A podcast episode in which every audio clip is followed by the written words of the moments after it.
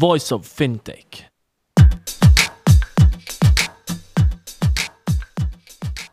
Welcome to Voice of Fintech, a podcast mapping out the Swiss and global fintech scene, connecting fintech enthusiasts with startups, incubators, accelerators, business angels, and VCs, and incumbents interested in partnerships. Voice of Fintech will help you navigate the fintech ecosystem. Here you can listen to the startup founder stories, what investors and incumbents are looking for when dealing with startups, and find out more about resources provided by incubators and accelerators. My name is Rudy Falat, and I'll be hosting this podcast.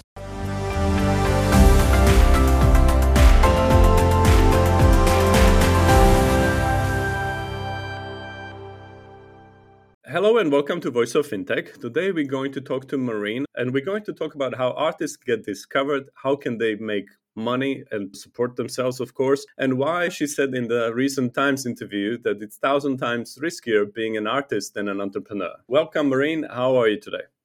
Yes, really well, and thank you so much for having me. All right, I'm very curious to find out different ways how digitalization changes the way we do business. And let's talk about arts business this time, right? But first of all, let's start with the very beginning, right? How did you get to do what you do these days? Been very lucky that it's been 15 years I'm in the art sector. And I started young at 21 years old. I was appointed gallery manager of the gallery of Steve Lazarides, who discovered Banksy and JR. I was fascinated by the talents my first boss discovered because if you think of a Banksy, he got to reshape very much uh, the way we see street art and inspired thousands of people in the process of it. So that was definitely like a first foundation, a first great school. As I was running the gallery for Steve, two years on from that, I got approached by an investor who was based in Los Angeles called Steph Sebag. He had an advertising company. He thought he wanted to open a gallery. He wanted to therefore do it with someone that could help build up the business, and then he would invest in that. And um, and I was lucky that he decided that it was me. The LA art scene. So going from London to LA, I think the LA art scene has so much of the entertainment sector and so many powerful talent agencies that it got me to see that maybe the very fact that talent agencies were non-existent in our sector could help solving many things. One making the artists more at the center of our world and much more known. And second, to be able to hopefully give them even more streams to revenues, even more audiences, and even more importance as well. So when I was in LA running that gallery, I therefore just decided that it was time I just built my own business on this idea. That was over seven years ago. So all of this, to not disclose my age, has been a good 15 years, therefore. so I'm lucky that it was, uh, I've been growing up quite literally professionally through my sector. I see. Brilliant. And how did you cope with the weather change? I must say that coming from LA to London, how did you deal with that? Actually, funny enough, yeah, I think it's um it's a complete di- distraction, but I am a big romantic, so I actually love seasons. I'm just actually not the LA person. I could be there for a bit of sun, but but I'm really someone that enjoys spring, autumn, summer, all the change of it, and the fact that you can keep track of time. So I don't think I could do LA full time any longer for that reason. That is a romantic statement for the day.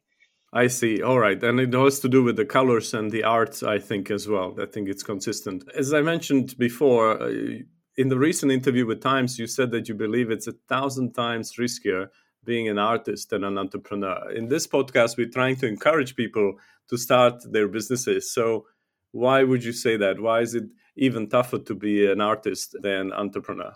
Well, I feel, first of all, as an entrepreneur, I always feel the duty to disclose the realities of it because ultimately I represent my company. I'm not going to say this morning was really difficult and post a picture of this, but I do want to highlight the risk because there is such a hype in becoming an entrepreneur or an artist these days that people might not just um, fully comprehend the consequences and the risk that comes with those decisions is something I'm so proud to have done to build this company, but it's the hardest thing I've ever done across everything everything else.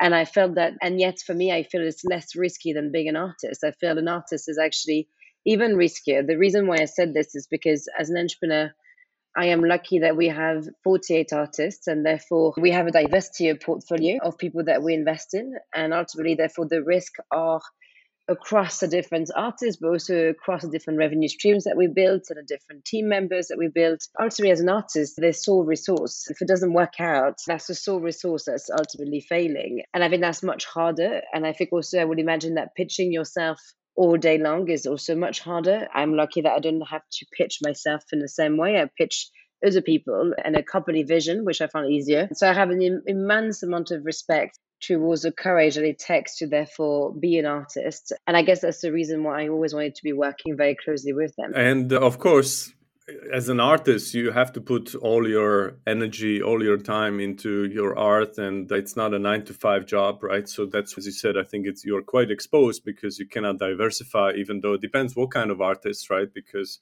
from the U.S. movies, we see that the struggling actors they have a side gig until they make it right but uh, i think if you are a painter or a sculptor probably you just have to do this right yeah, and this is probably also like the courage aspect that I really respect. But you just like it's a timeline, therefore, is totally different. I think as an entrepreneur, if you work incredibly hard, you're on a good idea and you understand the size of your market, realistically, you can undergo sacrifices for quite a few years, but there comes a point where they should life should get easier. If it doesn't, that maybe there's something wrong with the market size or the idea or the business plan itself. As an artist, like you said, you could wait 20 or 30 years before you have a breakthrough. And and I think the mental resilience that it takes to accept that is much harder. Like I probably include myself in terms of patience, but I need to see success at some point. I can sacrifice for absolute ages. I have a strong resilience towards that, but I'm not sure I could wait 20 years until you, you have a level of success, which I think it's where I'm deeply impressed,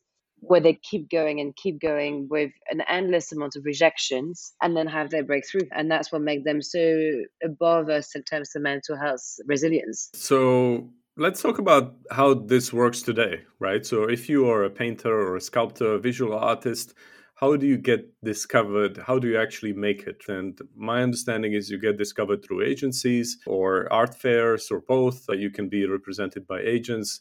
As you said, it can take a long time for you to get a, particular commission maybe or do your own show how does that work and then let's move on right away to say why do you think this process needs an upgrade yeah, so I think first of all, to open up with good news, I think it's easier today than it is previously. I was with two of my Nigerian collectors just earlier, and I was saying how excited I am for the fact that artists across the globe, through just texting you on LinkedIn or Instagram, can now get in touch with decision makers for their carriers. If you thought that what it meant a few years ago that you have to pay for flights and pay for accommodation and trying to meet that person physically the chances of the excess was just it was so difficult to imagine that most of them would ever make it. So i think first of all this is exciting. It's an exciting time for artists. It's an exciting time for them to have access into the sector. But you're still in a sector where 90% of who rules it is very privileged and traditional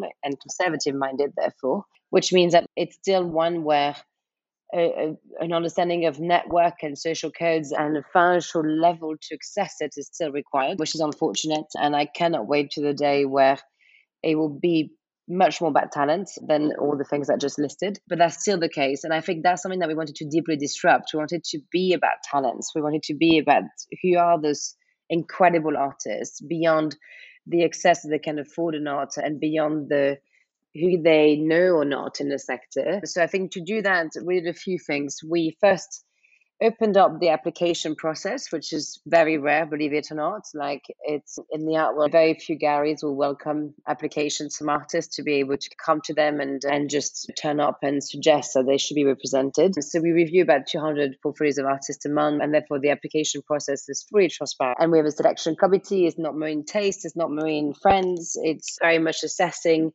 technically how strong they are, conceptually how strong they are, the vision and the personality that they have that drives it. So really looking at do we think there's potential that we can ultimately help and support and provide more resources towards? And that was a big big way of our vision. I think the second thing is also opening up what it means to be making money in the sector. We spoke about it earlier where the, what really jumped to my mind when i was in los angeles was the fact that the user talent sectors had multiply the revenue streams. Ultimately, you were in a position where uh, an actress can have her movie and then her brand partnerships and then her digital partnerships and, and she can even build her own brand and then sell that off to a luxury group or a mainstream group so possibilities are endless and i think as visual artists we're always stuck to they have to make works for high net worths mainly, and that is mainly how they can make money. So we've opened that up with a brand partnership department, with a public art department,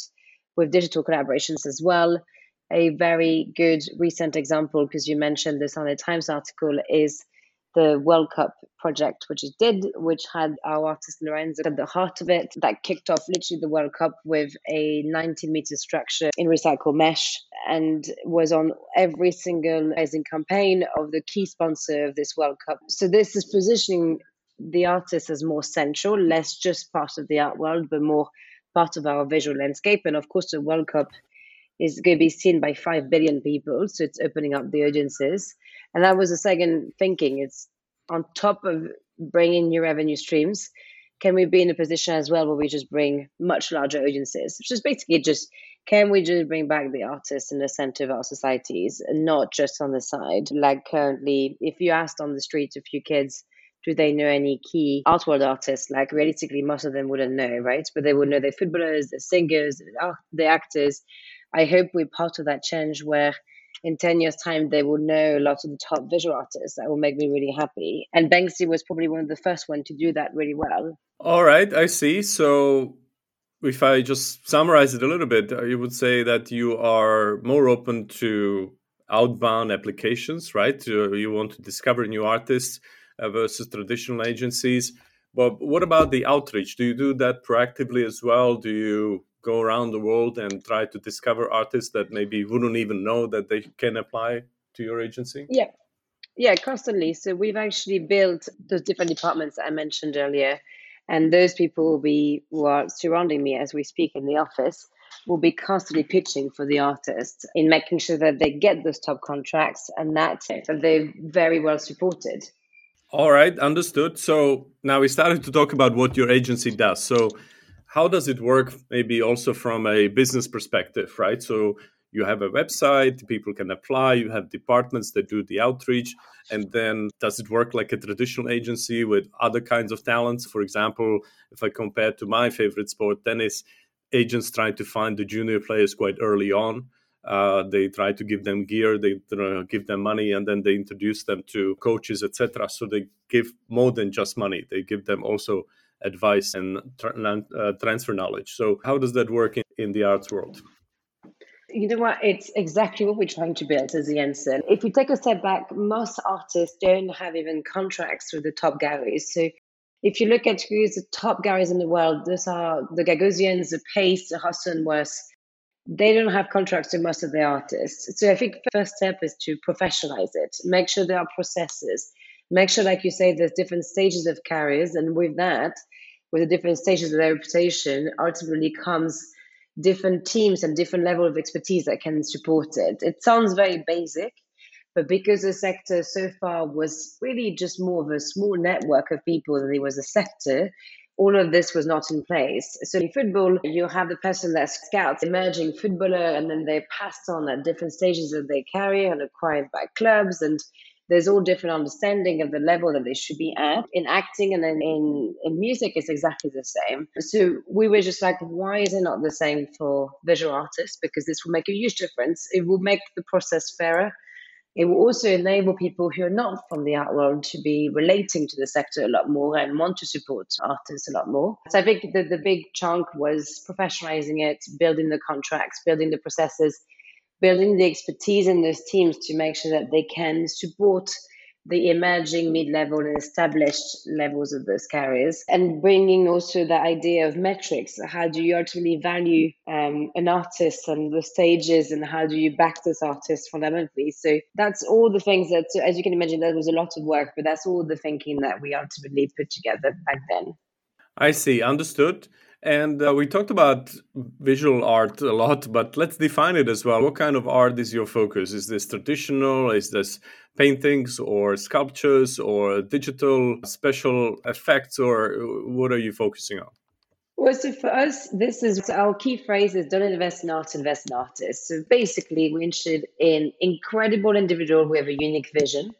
That unique vision could be installation, video, photography, painting, sculpture, all the things that you said. We don't actually mind about which medium they're going to take on and how they're going to express their vision. We want to encounter that incredible person who is going to, through the medium that they use, make people stop, make people question, and ultimately have a sizable market behind behind their reputation as well. So that's very much who interests us is the artist. And we think that I've had artists who actually touch all the mediums, who do installation art mixed with paintings, mixed with sculpture.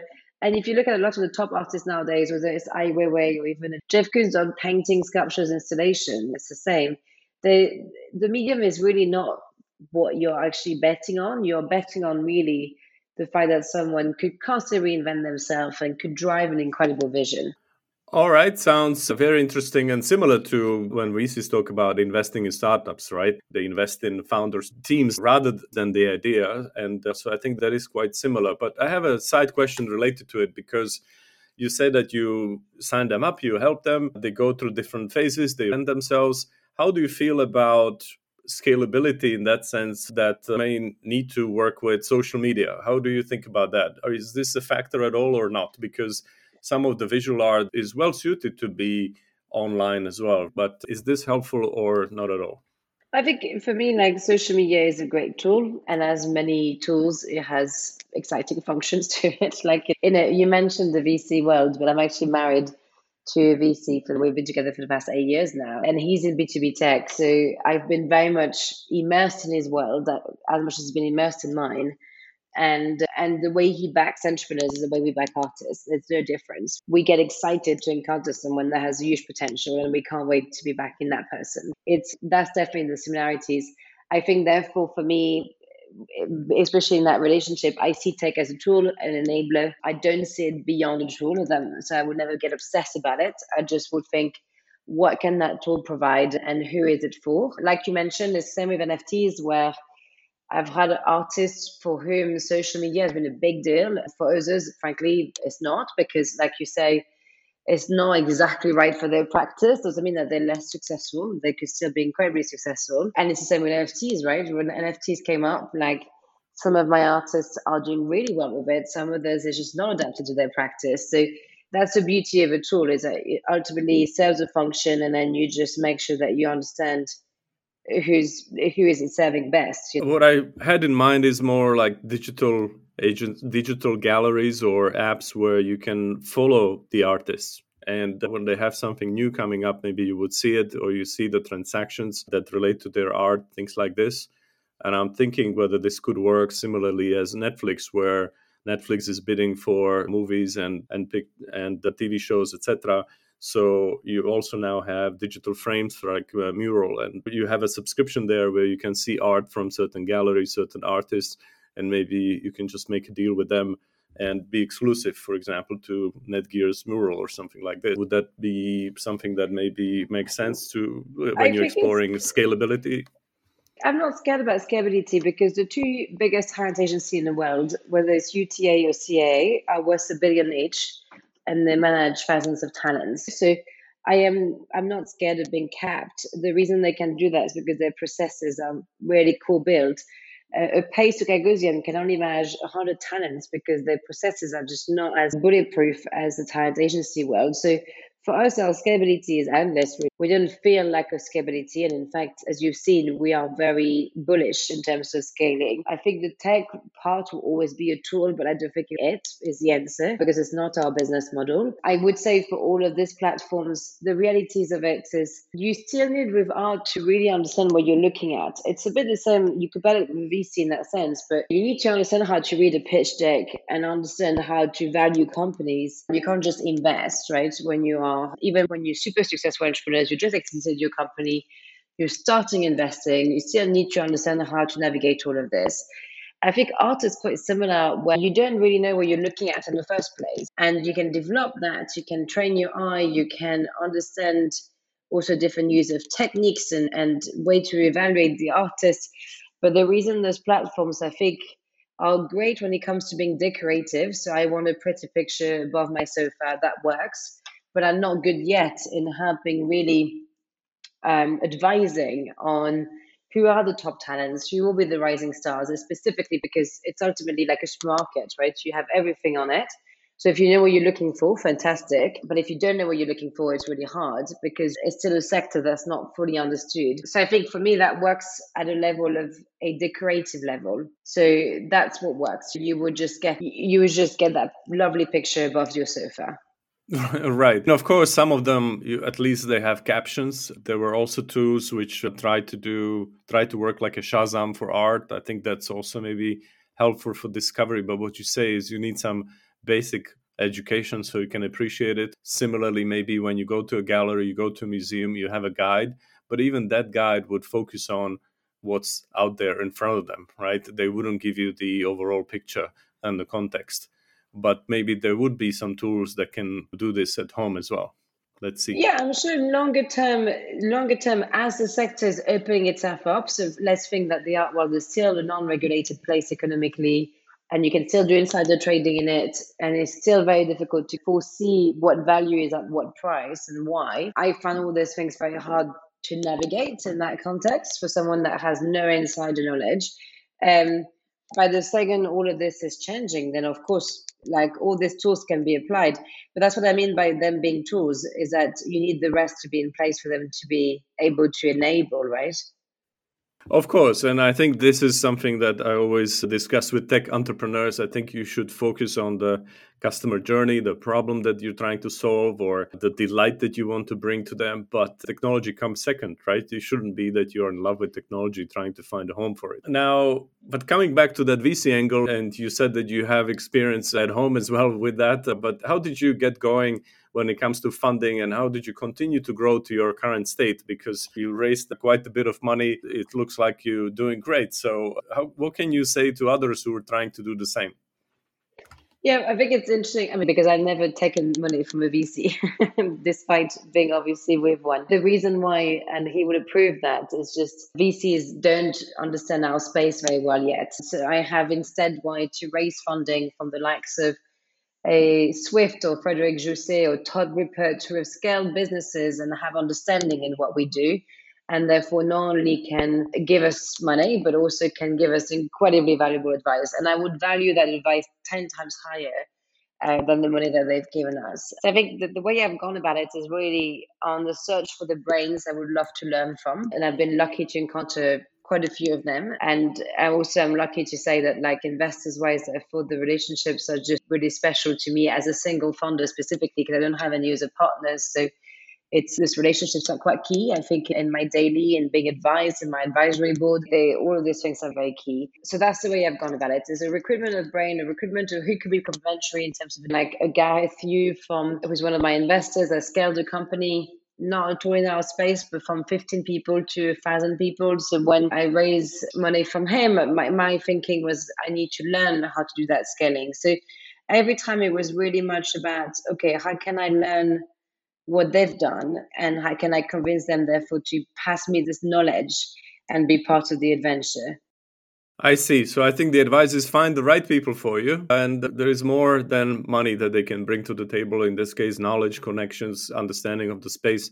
So that makes sense, of course. Very uh, much more than money. And in fact, I would say money, not to say that money is never irrelevant, especially as a founder. You can never, ever say that. We both first generation entrepreneurs in my couple. And if I think the number of mistakes I'm now aware, if my kid wanted to do, and he doesn't have to do anything to do with entrepreneurship, but if he did, literally i have a lineup of 40 mistakes i could have him avoid in two seconds. And that is really so much more valuable than any money you could be given because if you just foresee the mistakes. I think my investors foresee the mistakes i'm about to make in a way that obviously i can't foresee it by definition and that's very valuable.